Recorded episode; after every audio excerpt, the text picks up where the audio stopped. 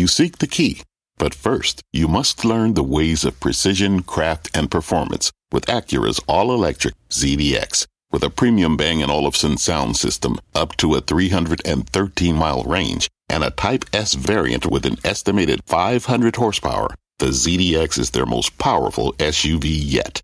Unlock the energy when you visit Acura.com to order yours today.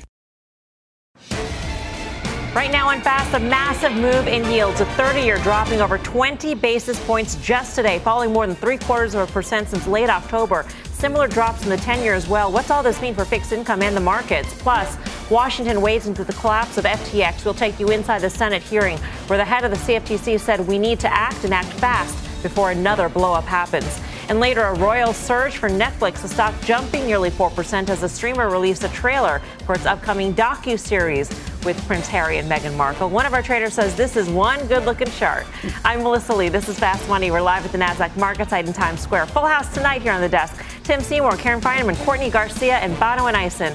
We start off with the epic move in interest rates. Yields on 30-year Treasuries dropping by more than 20 basis points today, hitting their lowest level in more than two months. Rates are down a whopping 80 bips from their highs of late October. The declines across the yield curve coming as the markets continue to digest Fed Chair Jerome Powell's dovish comments from yesterday.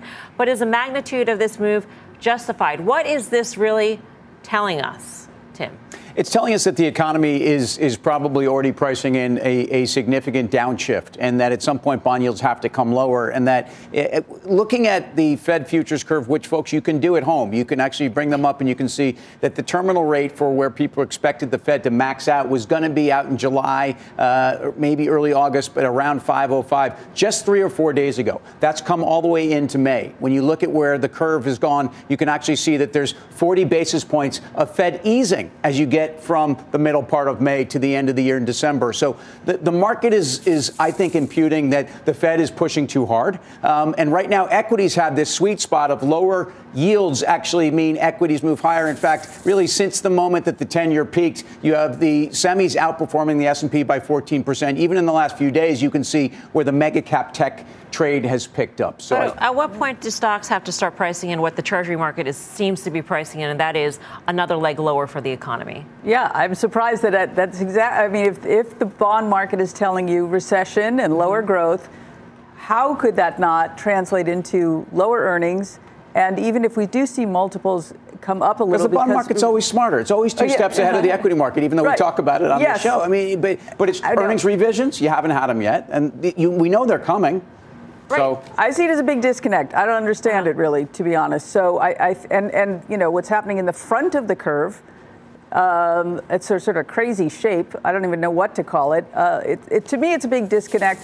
I feel like I want to take some money off the table. It's been a very nice bounce, very nice. Yeah. Yeah. So I feel Who like needs a year in bounce? Some, uh, I mean, we, we had a year in bounce. I mean, yeah. there was pull forward on a year in bounce, perhaps, but that's what every strategist. It seems like that's what the consensus has shifted to, and that is year-end rally, face ripping strong, whatever descriptor you want to use, but but very firm year-end rally. And the question is, have we seen that already, given what yields are telling us? You know, I, I, definitely am hopeful we can continue to see a year-end rally, but I do think all these things we're talking about is why valuations are so important right now. And you do have certain sectors of the economy are still very expensive, and I think people are just jumping into your tech companies. Even that poll right before we got on that was saying that's where everybody expects there to be the year-end rally right now. But some of those things are still priced a lot higher than the SP 500. So I think you want to make sure that you're still going into the things that are going to do well if a recession happens, or their valuations justify you getting in it's not just the broad market right now, and specifically not your big tech firms. I think that's something I just really want to reiterate.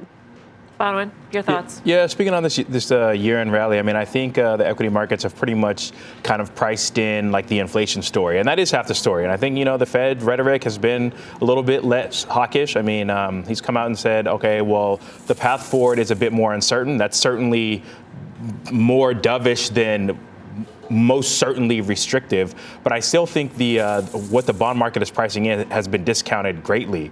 I, I remember you asked me a couple of shows ago, well, Bono, what do you think is going to happen if we're at three and a half percent on the 10 year? And I said, I really don't think it's going to be pretty, and the path to getting there is not going to be pretty. And the path to getting there, what the bond market is telling you, is that it is going to be contraction and is going to be recessionary. And for those reasons, I think the the, the equity market has kind of gotten in front of itself. But as you've seen from strategist after strategist after strategist, they're looking for the next three to six months to be quite quite a bit rockier in that regard. Yeah. Well, the couple things that are really equity positive here. So uh, you look at the dollar, and really since Powell spoke yesterday, since before that to where we are today, but even where we were by midday today, the dollar moved 2% lower. We closed uh, on the Dixie with a 104 handle for the first time since June. Um, since June. So, so I'm not saying that the dollar's going back to 90 on the Dixie, but I do think that we have seen a case where peak dollar is very equity positive. And, and Karen talked about the front end of the yield curve. I mean, there's some weird things going on. I think that was the term you used, weird. And, yes. and, I, and I think that's fair. You actually have seen curves steepening, so bull steepening, and without getting too deep in the weeds in that, basically the, the short end has been rallying more than the long end, mm-hmm. and, and, and it means it's been a little bit more aggressive. And that to me is again telling you lower implied interest rates for equities, which which are good, which are better. And, and anyone that's doing an equity valuation exercise, you a higher you know a higher uh, rate on equities is a higher discount rate is a lower stock price. At the same time, I mean, I don't know if you guys ever did this when you were trying to weigh a decision, but you like make two columns, pros and cons, right? And you put all the pros in one column you know, and, and, all the cons in the other. Pros, exactly what Tim said. Yeah. But cons is that the yield yeah, curve is telling you that there's a massive like lower bigger. in the economy. And so mm-hmm. how do those two things weigh yeah. out? I mean, I know the exercise. I did it with my husband. Do it. Yes. No. Do it. But so I'm just. How do you come out? Well, we're married for a long right, time now. That's good. you know, everybody makes mistakes. What can you do? no, I do. Anyway, um, I'm just looking from the bottom in October, which was only seven weeks ago. The S&P has rallied over 14 percent. Yes, that is enormous, enormous. So to me, it feels like on the con column of maybe this rally seems to be long in the tooth. I feel like I don't want to chase things here for sure. If anything, I'm inclined to sell upside calls. When bad data is bad, also today's ISM, let's be clear, we're not a manufacturing economy, everybody talks about it, but it was sub 50 for the first time since early COVID. And, and the components, the widening of, of the, the different elements of where that, that manufacturing weakness is coming, it's, it's not good. So another check for the bad column. By the way, I know her husband, Lawrence, and he belongs in the good column. So I, I'll tell him he's, he's a winner. but you're looking at the data too, and there's some positives. There's definitely some positives. And I do think when you look at other inflationary periods, like when actually when you look at the early 80s, once inflation actually did start to come down, It only took about four months to erase a long time of inflation coming in. I think that's something you want to keep in mind is this can come up very quickly. Again, I think you want to be strategic about where you're investing money right now, but I do think Inflation coming down is great. We do still see the consumers on good footing, though they are starting to dip into savings. And we do have the midterms behind us, which also tends to be a good thing for the stock market. So I am optimistic here. Yes, we have a lot, lot of that's probably already priced in, um, but I, I still think there's a lot of positives moving forward. I'd echo that. There's definitely positives uh, to the to the tune of inflation, but Tim mentioned like, listen, we're not in a, a, manufacturing economy, and we're not a good purchasing economy. That that dynamic was like a two-year period that was quite short-lived. But if you look at services inflation, that still continues to kind of roar its ugly head. And I think until that gets reined in, I would pump the brakes on saying that inflation has has has abated to a point where the Fed is likely to pivot or pause. I understand that we're going to move at a much slower pace. Powell's all but told us that, but it doesn't mean that that terminal rate is still going to remain at that five level. It's likely going to be higher than that. Well, the question also is that it, how long are we going to be at the terminal rate? There's an assumption in the market that that the terminal rate is going to then, you know, lead up to a pivot, an almost yeah. immediate pivot. And I don't know if the markets have really priced in the idea that whatever that rate may be, we could be at it for for months I know it feels months. like we, we, you know, we were so used to it. The market, uh, the Fed owes us really cheap rates. They don't. right. Right. Like the right thing is to go back to zero. exactly. and we want zero. Right. And that, you know, if you go back historically at all a little bit, you see that we're really in, you know, sort of a ridiculous land of low rates. I agree. I think it wouldn't be shocking to see us sit there for a while. All right. Um, stocks may be up so far in Q4, but our next guest says that could be a warning sign for recession next year. Tony Dwyer is the chief market strategist at Canaccord Genuity. Tony, great to see you. You've been listening into our conversation, um, and in the context of your call for the last quarter of the year was for the S&P to go up between 8 and 12 percent. We, we have gone through that. We've we've discussed that on the desk. So so how are you viewing the rest of the year going into 2023? So you're up now 13% for for the quarter. You've never had the S&P 500 down more than 10% for the first three quarters and then had the fourth quarter up more than 12%, which means you should give back some of the gain that we've got. I, I really, but I think it's, it's, you got to be careful because you don't want to get too negative. The range at the year end, this is a, it was a year end call, not a during the quarter call. At the year end, we should be up based on history, somewhere between 8 to 12 percent. We're up a little more than that, but it doesn't mean you go out and sell everything. I think, you know, as you know, I'm expecting a recession next year. I'm pretty convicted on it, which means you go back down. But you know, that for the for the year end, we've already put it in. I think Karen hit that pretty much spot on. So I take it, Tony, that, that when you look at the yield curve, what you see is the bond markets pricing in recession. What, what do we need to see out of the equity markets for you to believe that we are starting to do that as well? There does seem to be a disconnect it really breath comes in and you go back and retest the lows. It would be historically unique. So there's three things that Mel that we're looking at, and the viewers can track it. The three things we're looking at, it's not just the yield curves. Anytime the percentage of yield curves that are inverted gets above 55%. So you don't use the 210, the three month, you know, people pick whatever one they want for the day. Let's use them all.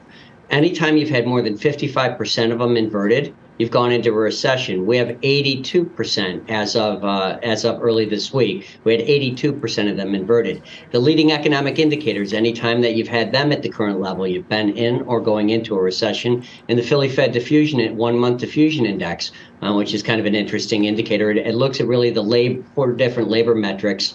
Um, for each state, and the Philly Fed measures it versus a month ago when it's hit this negative a level, you've gone into recession. So I'm not, you know, you know me by now, Mel. I change my opinion like 50 times a day every time there's a tick. So I got to go by the data. And the data is very clear that it would be historically unique with these indicators the way they are not to go into recession. And it would be historically unique for the market to um, not bottom during the recession. In other words, you haven't made the low yet. TD, it's Tim. Uh, but there is some data, and there are some parts. There's a bull market somewhere, always, right? And so there's parts of what's going on both in the economy and in terms of asset allocation that should work now. I like gold here. I like emerging. I think some of the delayed reopening trades, like uh, some of the airlines and casinos, and they have some fundamentals behind them. W- w- what do you do in this environment where we've had a 17% move off that CPI low in October? Yeah. I think you got to start getting defensive when you're above that 12% level and you're expecting a new low. As you know, I've been pretty neutral and been very tactical this year based on a whole bunch of indicators. So we had the fall fall, now we've had the year end rally. You've maxed that out. I think you start to get defensive the more above plus 12% you get, and as you exit the year. Um, you know, we're in the temporary sweet spot. The fundamental excuse for this oversold rally is that infl- the Fed's initial moves have lowered inflation. Bono had this had this right, where the drop in the goods inflation. It's the note we wrote about today. The drop in goods inflation is allow. It's really coming down because we've transitioned from buying stuff. It's Christmas every day at the Dwyer's with Amazon. You know the the, the presents show up and you open them every day. Um, from buying stuff when we're in a pandemic to doing stuff. And that creates a problem because the lower inflation on the goods, goods prices are coming down, used car prices, those things. But the problem is, as Bono said before, you get a, a lift in the services inflation. And Jerome Powell said yesterday specifically, he doesn't expect housing related or non housing related services to start dropping until next year. So you, you are in the temporary sweet spot where you've slowed it enough to keep the goods side down, so you're off peak inflation, but the services is going to keep it up above where they want it, and that creates the challenge for the Fed and the risk really into the first quarter. All right, Tony, great to see you. Thank great you. Great to see you, Mel. Happy holidays, Tony guys. Dwyer. Happy holidays to you. Ha- Tony Dwyer, Canaccord Genuity. I, Bonawyn, I'm, I'm going to ask you this. Do you think cash is a bad place to be for the next six months? Uh, I don't. Um, and the fact that we are seeing whatever way you're measuring inflation, the fact that you're seeing that inflation and uh, treasuries come in is telling you that the opportunity cost of holding cash is lower than it once was. And then when you kind of factor in the risk that we're seeing in the market, I mean, it makes it uh, at least maybe 10, 15, as much as 20%. I, I think that's a reasonable holding. Are your clients, Courtney, gravitating towards cash? They have been, yeah, not to my recommendation necessarily, but yeah, I've been getting that really all year. I think people are extremely nervous. You're seeing that investor sentiment, really seeing that across the board right now. Um, as a long term investor, it's just really not the place to be, but you are finally at least getting some interest on treasuries and bonds and things like that. But I do have a lot of clients coming out of the woodwork, so I have a lot more cash than I realize, which you're also seeing in the data. Um, but people are just, they're not ready to invest it. And there is still a lot of cash on the sidelines that eventually does need to make its way in through individual investors and through institutions. And I'm definitely seeing that on my clients that well. sounds bullish. I mean, uh, you know, cash on the sidelines sounds to me like people have been really scared, and sentiment yeah. sentiment's better than it was, but they're still above cash levels. If you know this, if you look at the Bank of America's fund manager survey, cash levels are still in kind of you know crisis mode, um, and and I think this is a case where this is why if you look at this chart on the S and P, and everybody knows we were trading great considering a three percent move yesterday, but that we're above that 200 day. Carter says this all the time. You can draw lines any way you want, but if you draw from that downtrend on Jan 4, you're kind of through that downtrend just a little bit. Let's see where we go. Coming up, shares of Ulta getting all gussied up in the after hours. We're bringing the hmm. details from the quarter that are sending the stock higher. Plus, semi snack could Tesla's big reveal tonight mean some downside risks for the stock? We'll debate that when Fast Money returns. Back in two.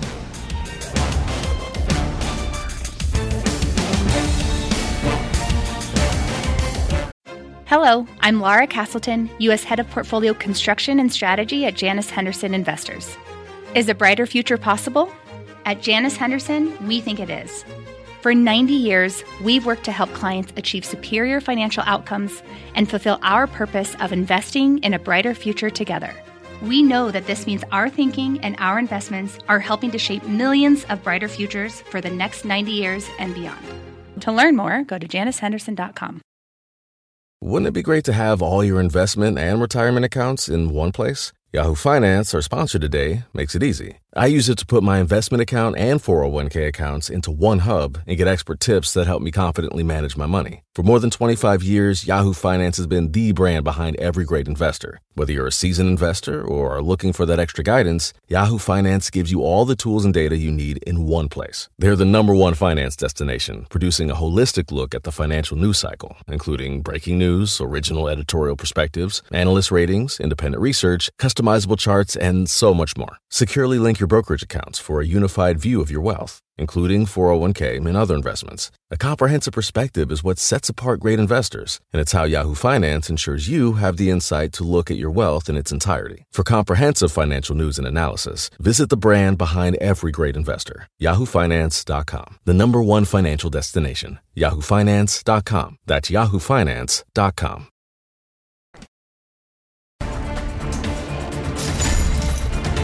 Welcome back to Fast Money. We got an earnings alert for you on Ulta Beauty. Shares taking a leg lower in just the last few minutes. CNBC's Melissa Repko joined us now with more on that. Melissa, what happened here? Hey, Melissa. Yes, Ulta reported strong numbers really across the board in categories from hair care to makeup.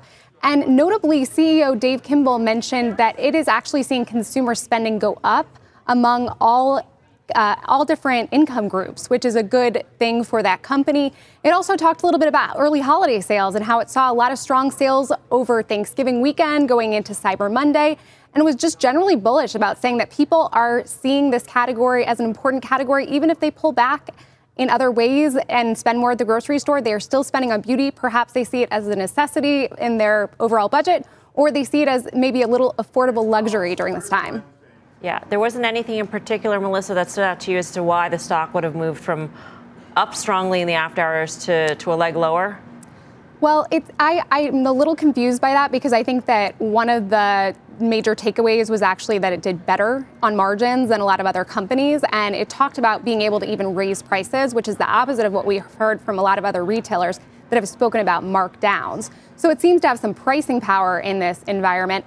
But there was a note of caution by the CFO saying that, you know, it is a very dynamic environment. They are watching the consumer patterns closely, even though they're not seeing a trade down quite yet. All right, Melissa, thanks. Melissa Repko on Ulta. Uh, Karen, you've got your theory on this uh, move lower in the stock. Yeah, um, it, it, was up a lot higher on the news headlines, which appeared to be wrong as they came out on Bloomberg, and I don't know how that happened, but they were corrected later. It looked like their guide forward was actually much stronger than where they had been. Mm-hmm. But uh, it turns out that's not really the case. So it was a fantastic quarter. I mean, they're doing everything right. Top line's growing, same store sales, um, and the you know great margin. The expectation of the margin being higher. That's all good stuff. It's just that this stock is up is up ninety-two dollars in the last six weeks. And uh, it's it's not expensive, but it's not really cheap. It trades above a market multiple. It deserves that premium. But is it out of gas? I don't know. This is what I, I, have a decent sized position. I like it, but this would be the kind of thing maybe I would sell some, sell some calls. upside calls. Yes. Yeah. That's what you do. Yep.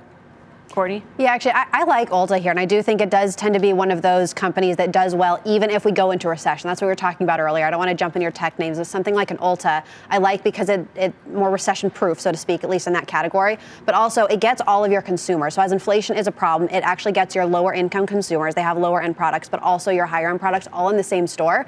Not to mention, they have a really good loyalty program. They have like 38 million members, I think, and they're getting into Target stores, which just gets to so many more customers. So I do think this is something that is well positioned.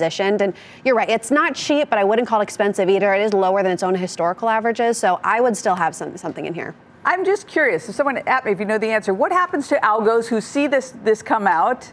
the, these headlines that are then later corrected. If the stock goes up. Yes. And then the stock goes down. Yes. Okay. Right. I, I, I, right. I guess. Yeah. Correct is a bad term. I guess. Right. When you see the word correct, maybe. Right. I don't know, but uh, I'm always curious how that works. And then they, they get a slap on the, the wrist. Those okay. bad algos. no, I have no idea. I, I, I, get the valuation. Courtney and Karen have both framed this well, but I, I think the multi-year comps get really tough. So that that's so it's another way to think about the valuation. But I, I think you know where they have gone, uh, and I think fragrance and beauty, correct me, are, I think are two thirds of their sales almost. And so um, it's been a time where we went from no fragrance and beauty to a whole lot of it. Obviously, especially on this desk. Look at Bonawyn. Um, but I mean, I think you, you've got a case where uh, some of these comps are really tough. But they're and, saying 12 and a half percent. That's, I mean, I don't have many things that have 12 and a half percent. We're, we're wearing a lot of makeup here, so, you know. Anyway. Well, you are. Yeah. There's a lot more fast money to come. Here's what's coming up next. The wait is finally over. Rollout of Tesla's long awaited semi truck set to kick off. But with everything else going on for Elon Musk, is this just another distraction or a real risk? The details next. Plus, the crypto crush continues as lawmakers probe the FTX collapse. The latest out of that hearing ahead. You're watching Fast Money, live from the NASDAQ market site in Times Square. We're back right after this.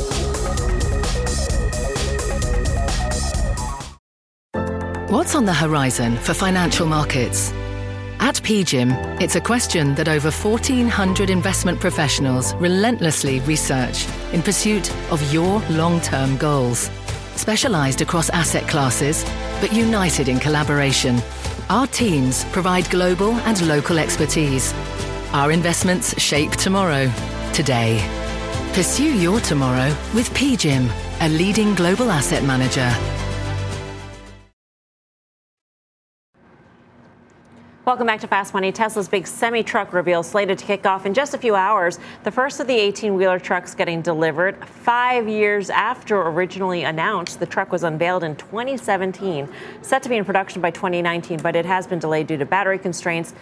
As exciting as electric semi trucks are, is this yet another distraction for Elon Musk? Once upon a time, as in when the thing was first unveiled, it was a very exciting thing. The notion that it would go off, go after the commercial truck segment. But in the context of the stock today, in the context of what Elon Musk is doing today, is this a catalyst to the upside still? Bonawyn, what do you think? Uh, sure. I mean, it could be worse for one. It could be Nikola, and it's not, right? So let's right. Just, just, throw out a little context there. Um, I think, listen, I think the, the knock right now is is the valuation supported? And it certainly isn't if they don't continue to kind of find new frontiers for growth. So, through that lens, I do think it's still a positive catalyst. Clearly, they haven't been able to execute, which is really more of why we have kind of the downside price action that we have. But I do think that if this is a real, like a real um, target addressable market, then it's it's a it is a possible catalyst, right? I, I wouldn't I wouldn't think foregoing it altogether mm-hmm. would be a net net positive. There are a lot of reasons also pretty valid reasons as to why this thing might be delayed. I mean, we didn't even include pandemic or supply chain issues that roil the entire automobile industry. So there are other reasons why why this it, not not just Tesla didn't deliver on this. Yeah. By the way, distractions for Elon Musk have always been good for the stock price. Mm-hmm. I mean, hasn't that really been the story? Haven't we uh, show him this over here and something shiny over here, and then actually let's completely avoid the reality of what's going on here? And, and I just think, in terms of the semi, first of all, it's an exciting concept. There's no question. Look, look at the excitement around the Ford uh, F-150 uh, electric version, and, and if you think about also the margin pressure on the Model 3. And, and think about where Tesla's high margin cars are, are, the Y and some of these ones that have actually been really the breadwinners if you think about margin for the company. Um, I, my guess is that's a reason to be excited about this SUV versus the mass market car, which is having trouble, you know, being profitable. So, um, I, you know, the most important drivers for Tesla the stock right now are how much stock has gone through the market, how much still has to go through from Elon himself, uh, and then we're in an environment where I think Tesla is being treated like an auto company. And I think if you think about the people that, that swear about Tesla, Tesla the stock, um, I think they're people that are probably under the most pressure here. Treated like an auto company in that uh, people are disappointed in in what? I mean, I don't understand. Not in terms, in terms of, of valuation. I, oh, I, oh. I, I, think that the the the pressure on the auto sector in terms of where you have the same oh, pressures oh, that's on the same every, pressure on, on well the, the bad thing is that oh, this yeah. stock is sitting in the crosshairs of being pressured like From the auto multiple. industry but also high multiple so it's getting right. it on on all sides here plus you have the enormous distraction of your CEO, your beloved CEO, mm-hmm. taking, you know, running Twitter. Why, why Twitter only seems to get a half CEO at any one time is sort of amazing. Right, right. I don't really. Twitter. I know. I don't know why that is. And also, I think he's, you know, him being mired in Twitter is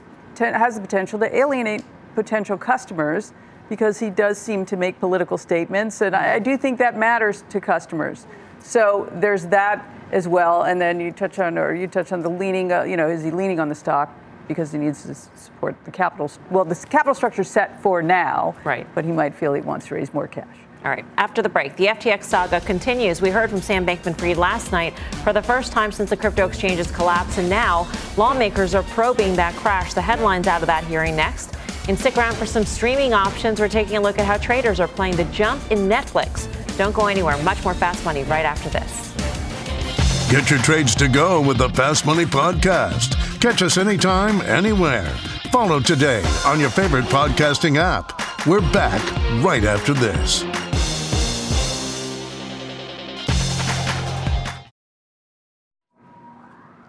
Welcome back to Fast Money. Another check in the markets today. Stocks closing out mixed after yesterday's huge rally as investors await tomorrow's jobs report. The Dow dropping nearly 200 points, the S&P closing virtually flat, the Nasdaq eking out a small gain. Some notable moves today: Costco dropping more than 6% after reporting slowing sales in November, and a 10% decline in e-commerce during that same time. Salesforce also tumbling more than 8% after announcing co-CEO Bret Taylor would be leaving his post. The stock seeing its worst day since January 5th. But it wasn't all bad news. General Mills Bristol Myers, Eli Lilly, Merck all hitting all time highs during the session. Meantime, the Senate Ag Committee holding its first hearing on the collapse of FTX. CFTC Chair Rostin Behnam appearing to field questions. Ylan Mui was there at the headlines. Ylan. Yeah, Melissa, he pointed to gaps in regulation that allows companies like FTX to hide potentially big problems in the cracks. He said the CFTC needs statutory authority to regulate the spot market for crypto, and that line of sight could have at least given regulators an early warning of the trouble inside FTX. If we don't fill the gap, there will be fraud and there will be customer losses in the future. I am confident the CFTC, the SEC, I'm committing to you that we will work together. We will figure out a path forward.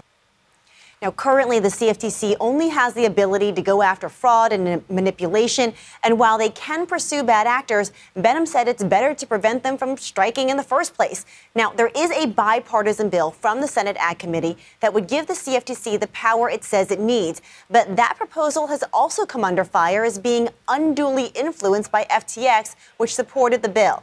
At the hearing today, lawmakers defended their work. This doesn't match any of the experience I've had with the legislative process. Um, uh, Sam Bankman Fried did give a lot of feedback, as did many others uh, from industry, from academia, uh, from the policy community, from your shop, and beyond. And everyone's feedback was considered. Now, worth pointing out that seven of the 22 members of the committee, including Senator Booker, who you just saw, received campaign contributions from Bankman Fried. Melissa, they've all now told us that they intend to give the money away or already have. Back over to you. Um, Ylan, you know, what's interesting about the, the donations that we all knew, you know, going into the midterms that Sam Bankman-Fried was a major political donor. And in retrospect, now we're looking at that thinking, what, you know, were there any sort of motivations behind that? When, when Bankman-Fried was interviewed by Andrew yesterday, he said that a lot of that was for pandemic prevention. Is there any way to trace what that money was used for, or is it just so, you know, opaque that there is no way? Yeah, some of it we can certainly see through government filings. There were direct campaign contributions to um, the members that we just showed you on screen there. So, seven of the uh, Senate Ag Committee members, but a lot of the money went into um, sort of super PACs that were used to put out advertising four different candidates. And so that's the money that's a little bit harder to trace because it's not coordinated directly with candidates themselves, but they can be based on issues. And so he's gotten involved in some unlikely races, including in uh, Washington State, I believe, is one of the ones where he really focused in on that pandemic prevention angle. Um, and so that's where some of the money went, most of the money went, in fact. And he said in some other interviews that he gave equally to Democrats and Republicans, but he gave the money to Republicans through sort of dark pools that are much more difficult to trace. So, you know, all of this is part of what Washington and what lawmakers are trying to suss out as they dig through the rubble of the collapse of FTX. All right, Ylan, thank you. Ylan Mui. Um, we sat here yesterday on this desk. Well, you did. I Yes, did with did. Timothy. Oh. With Thank Timothy. you. Uh, pr- I was am I in trouble? No.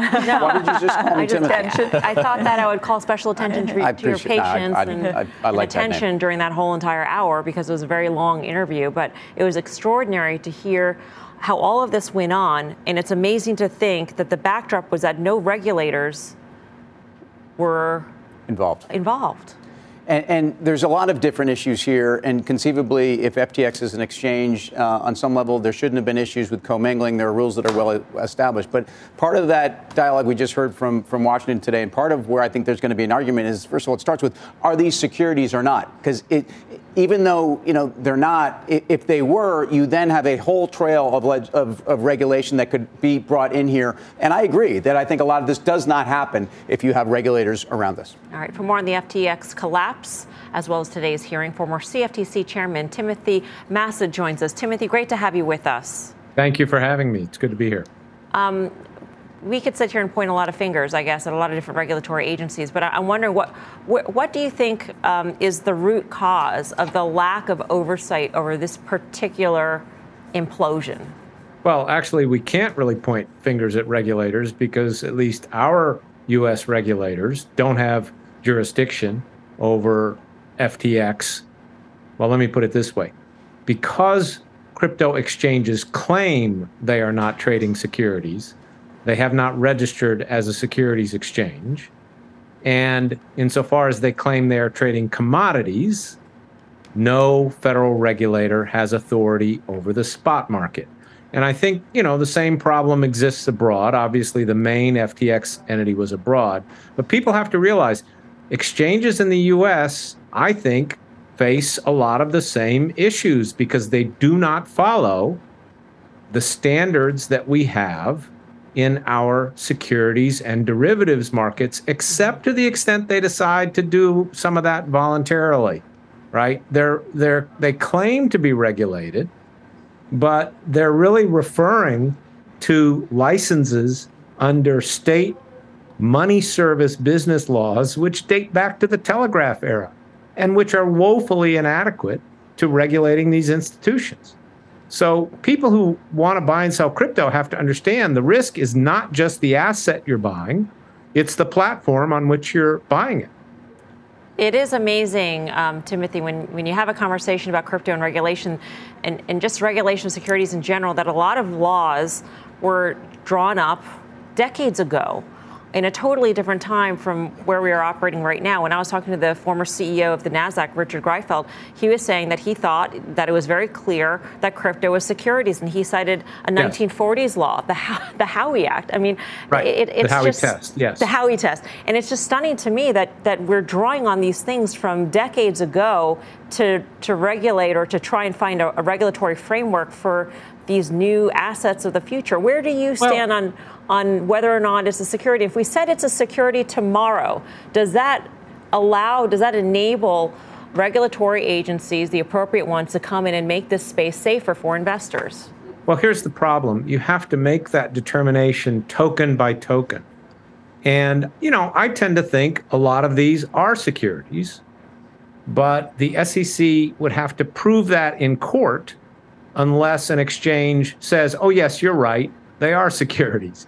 What we have are exchanges who basically say, or I shouldn't even call them exchanges, they're really trading venues because exchanges really mean things that are registered and comply with the law. These trading venues say, well, you know, we don't think they're securities, so we're not going to register, we're not going to comply. It's not so much that the laws are, you know, out of date. Sure, they maybe need a little refinement in terms of disclosure obligations and other things to deal with this new technology. But the basic problem is that we've been bogged down in this issue of is it a security? Is it a commodity? The crypto trading venues have taken advantage of that and not registered. And therefore, we have a situation where they're, you know, they're not abiding by these rules. I mean, I wrote a paper about this four years ago outlining this problem before FTX was even created. So, you know, we haven't changed it. We really need to fix it. Yeah. Um, which regulatory agency, if you were if you were asked by Congress, which regulatory agency has the biggest deficit when it comes to the ability to regulate? You know, either one could do a good job. This is what I said in in in my paper uh, several years ago. As long as they're given the resources to do it. The other thing we could do, I've written another paper uh, with Professor Howell Jackson at Harvard, where I've suggested the SEC and the CFTC should just get together and create what we call a self-regulatory organization. It's not self-regulatory in the sense that things are left up to the industry, but basically you would use that to create some common standards. You would say, we want these trading venues to uh, follow these standards, regardless of whether it's a security, a commodity, or something else. And you know, if you do that, we won't shut you down while we sort out this issue of what's a security and what's a commodity. But that at least could bring some standards to these platforms uh, faster. Until then, and I don't know when that you know we'll find some sort of resolution. But until then, do you think customers who are using these trading venues, as you say, are, are they are their assets safe? Uh, hard to know. You know, we don't really know what Says the procedures are. I mean, look, people have to realize. People think, well, gee, I'm on the blockchain. You know, that's that. You can always see what you have. When you buy and sell on one of these exchanges, you're not even on the blockchain. You're just in a ledger account. You don't even know for sure that the exchange has enough crypto to uh, you know to satisfy all the all the customer liabilities, and that's what we right. saw with FTX. Now they're supposed to have it. They're supposed to uh, you know make sure they're protecting that, um, even under these modest, very very modest and weak state laws. Uh, but no, I would say there's no assurance of that. And again, if they if they were to fail, you're not protected in this in our securities right. markets. If your broker dealer fails, you're protected under a federal program. In the commodities markets, uh, if we have a failure, you're also protected by special provisions in the bankruptcy law. We don't have that for crypto. Right. Timothy, great to get your analysis. Thank you. Thank you. Timothy Massad. Um, and what we're seeing as a result of all of this is a crisis of confidence across the industry. There's there's a real concern that there could be you know some forms of runs on banks with other coins with other stable coins because people are, are, questioning whether or not those coins were somehow lent out in some way. Somebody else might have some cl- kind of claim on them. Do they really exist for them to be withdrawn? I mean karen you've been an investor in crypto. Does this shake your confidence? Well, it has to, right? It mm-hmm. has to, and I think it also has to put off a lot of the um, sort of the big themes that crypto was based, you know, was had rallied on. Partially, that was institutional adoption, right? So that's kind of out the window right now. And I think that, um, I mean, this is it's Lehman-esque. So we saw what for Lehman this did industry. for this industry. Yeah. So we saw what that did to the entire banking industry.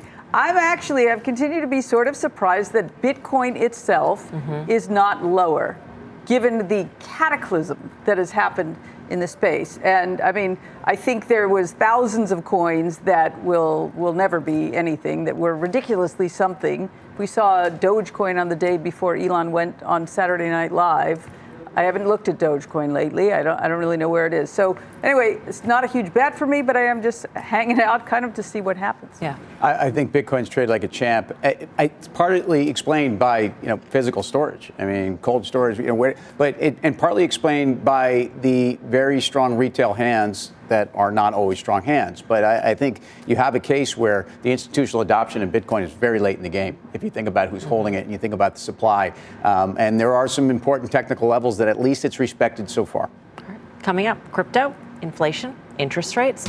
What's at the top of investors' minds right now? We'll dive into the latest survey results from Investopedia to find out. But first, Netflix streaming higher. Will this stock take the crown or is it dead to me? We'll ask the desk. Much more fast money in two. if I knew what it was. Welcome back to Fast Money. Shares of Netflix surging nearly 4% today and is up just uh, is 11% is a gain just this week. Options traders are rolling out the red carpet for more gains. We'll bring in Mike in just a moment. We did want to get to this chart because I think it was you, Tim, who really thought Timothy, this chart was please. Can we go with Timothy? I like that. Nice looking. What, yes. was, what was the term? Handsome chart. Handsome chart. Handsome okay. chart. You thought it was yeah. a yeah, pretty boy chart. Okay, go ahead. Thank you.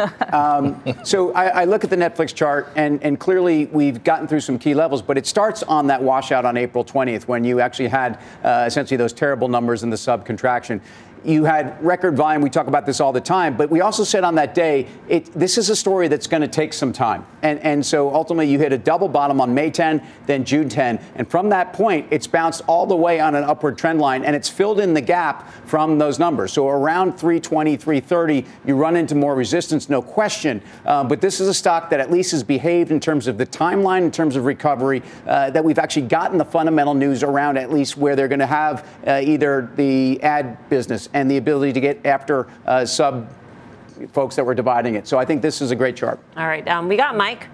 So let's check out what the action was. Mike Khouw, what'd you see? Yeah, we saw two times the average daily options in Netflix. It was actually the second busiest single stock options contract notionally. The busiest contract were the weekly 320 strike calls. We saw over 50,000 of those trading for about $3. Buyers of those calls risking a little under 1% of the current stock price, betting that the rally in the name can continue. Yeah. Courtney, do you like Netflix? You know, I'm actually a lot more cautious on Netflix. It's done it's done really well here. It's really come off of their lows, but it is still an expensive stock. It trades at what 30, 33, 34 times forward earnings. And it is, I mean, if you think about it, it is a media company, is in this phase where it's a lot slower growth than they've had in the past. I don't know if you can justify it having that high of a multiple. And yes, I think it's great they have this ad supported tier, but at what point too, if we're seeing inflation staying at this higher level, which we talked about, if it doesn't come down, you are going to still see this hitting customers. And if they're going to stay on Netflix but switch down to the ad supported tier, how is that going to affect them so much in the long run to, to justify such a higher valuation. So we have exposure, but I'm not adding more to it right now currently. Mike Khouw, thank you. For more options action, check out the full show tomorrow, 5.30 p.m. Eastern Time. Coming up, are investors warming back up to stocks? We've got answers to the latest Investopedia sentiment survey. That's next. Welcome back to Fast Money. A seemingly more dovish Fed and a strong November for stocks seem to be luring investors back into the market. That's according to Investopedia's latest reader survey. Editor in chief Caleb Silver joins us now with an exclusive look at the results. Uh, welcome back, Caleb. Also, always good to see you. Um, so, what did you see? Because I, I, I thought that it sounded like people were getting a little bit more defensive, looking into CDs and cash. Yeah, they were, and they were the last time I was on your show talking about the survey. They're still playing a little defense, but that nice little November rally, some less hawkish talk from the Fed, that's bringing them in from the cold a little bit. And you're starting to see it not only in our sentiment survey, AAII showing that. Timothy mentioned the uh, B of A Mutual Fund Manager survey. You're starting to see that. And for our readers who are individual investors, they are still worried about the market. 20% are very worried, but that's down 9% from the last time I was on the show in September. 26% are expecting a drop of 10% or more. That's down 18% from September, and we have almost 20% expecting gains of 5% or more going forward. So a little bit of warming and a little bit of buying too around the margins. Do you, I mean, do, you get the sense that maybe people think that, that this rally is long in the tooth or got pulled forward a little bit? What's, what's sort of the positioning or the sense going to year end? Yeah, I think they're cautious, but I think they want to put money back to work. It's been a really mm-hmm. rough year for a lot of folks, and I don't think a lot of individual investors did a lot of movement in their portfolio out of that heavy growth stuff. So they're looking for ways to make some of that money back. They want to make some safer investments. They do realize that interest rates are going to keep rising, probably facing a recession. So you have almost half of them making safer investments, 10% going out on a limb for those risky investments. We always have those outliers, and you're having almost uh, more than half the folks expecting a recession next year. So they're getting defensive to a degree, but they still like that home cooking, especially the big large cap tech stocks. Did FTX happen during the survey period, Caleb? I'm wondering what that's doing to sentiment towards crypto. Yeah, absolutely. And uh, we included it in our article, and it's backed people way off of it. For the folks that never touched it, they don't plan to right now. The big issue, and you just alluded to it in the last segment or two, is trust. They don't trust the crypto market. They don't understand it well enough, and they don't want to go anywhere near it. A lot of folks have been holding on and will continue to hold. There's always that population of folks that are holder for, holders forever, but a lot of folks who are thinking about it have now backed way off of it, according to our most recent survey. Um, in terms of where people want to put their money, you mentioned the home co- cooking, so like the Apples and Microsofts of the world. Yeah, we asked them this round if they could buy one stock and hold it for the next 10 years, what would mm-hmm. it be? Surprise, surprise, it's Apple, which has become its own index fund of sorts. Made a little fun word cloud. Apple's in there, obviously, Apple, uh, Microsoft, Amazon, Tesla's in there as well. You see some other names, but they are sticking to what got them here. A lot of folks have not rotated out, and a lot of folks would love to hold Apple for the next 10 years. It's been good to them for the past 10. They think the next 10 is going to be good as well. All right, Caleb, always good to see you. Thank you. Caleb Silver. Up next, final trades.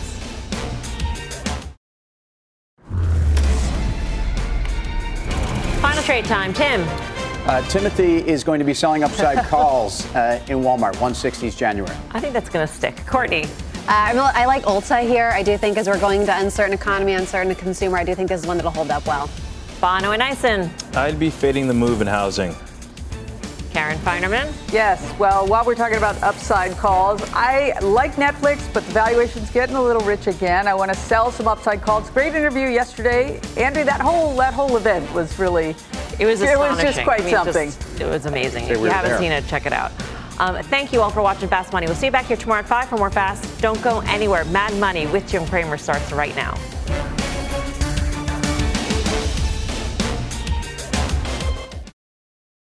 This podcast is supported by FedEx. Dear small and medium businesses, no one wants happy customers more than you do.